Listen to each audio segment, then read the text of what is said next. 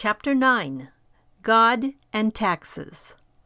Very little is said nowadays about the biblical teaching on property and taxation, and with reason. We are so far from the biblical way of life. There was no property tax in the Bible. As H. B. Rand, in his Digest of Divine Law, pointed out, it was impossible to dispossess men of their inheritance under the law of the Lord, as no taxes were levied against land. Regardless of a man's personal commitments, he could not disinherit his family by being dispossessed of his land forever.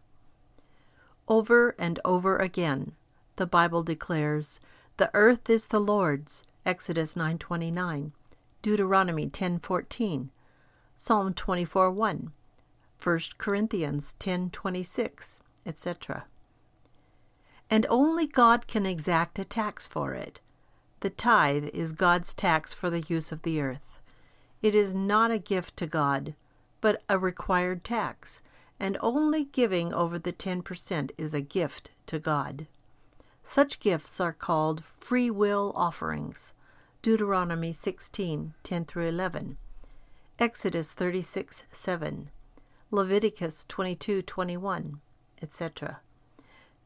Because they depend on man's free will, whereas the tithe is required. Civil government of the state could not tax the land, because the land is not the property of the state, but of God and no state has the right to levy taxes against God's possessions.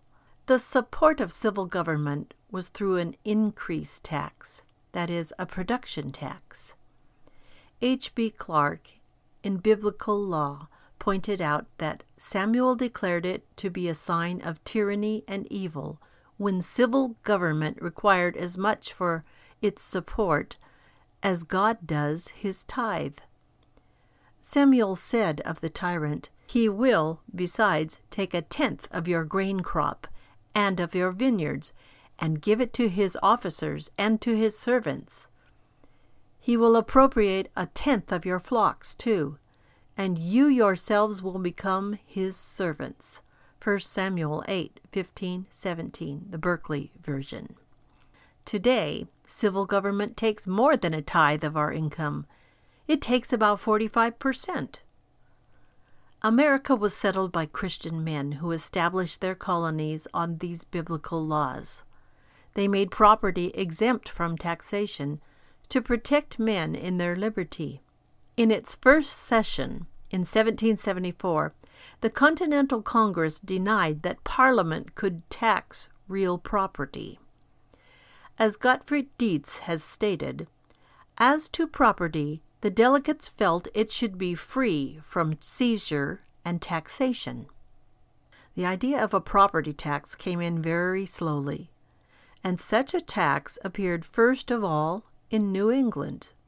The old biblical standard gave way as deism, Unitarianism, and atheism spread.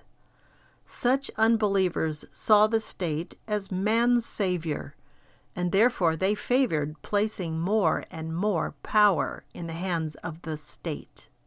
The property tax was resisted in many areas, especially in the South, where post Civil War Reconstruction made it a weapon for destroying the old order. Today, the lordship of the triune God is being denied. The tithe is neglected. The power of statism is increasing and taxation is compelling men to pay a rent for their property. Property was ordained by God to establish men in liberty. It is now being taken from man, and liberty is waning. If men could acknowledge the sovereignty of God, render to truly Christian causes God's tithe and then work to free the land from the tyranny of taxation, a great rebirth of liberty would be forthcoming. This is a cause to work for. Begin with yourself.